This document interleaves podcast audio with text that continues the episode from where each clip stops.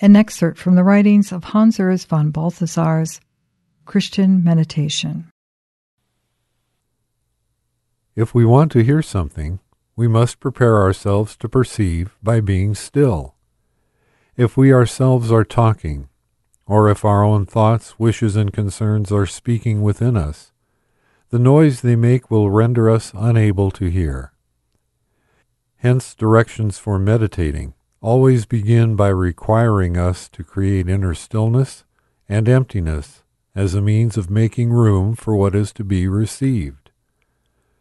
Mention is made of turning off, of concentrating the scattered consciousness, of entering upon the mysterious path inward, and so forth. It would, however, be reasonable to doubt that such efforts, in their mere negativity, already belong to that positive readiness to listen that distinguishes Christian meditation from other kinds, in which this readiness is superfluous, because no word comes from God. For more from Hans Urs von Balthasar, visit von balthasar dot com.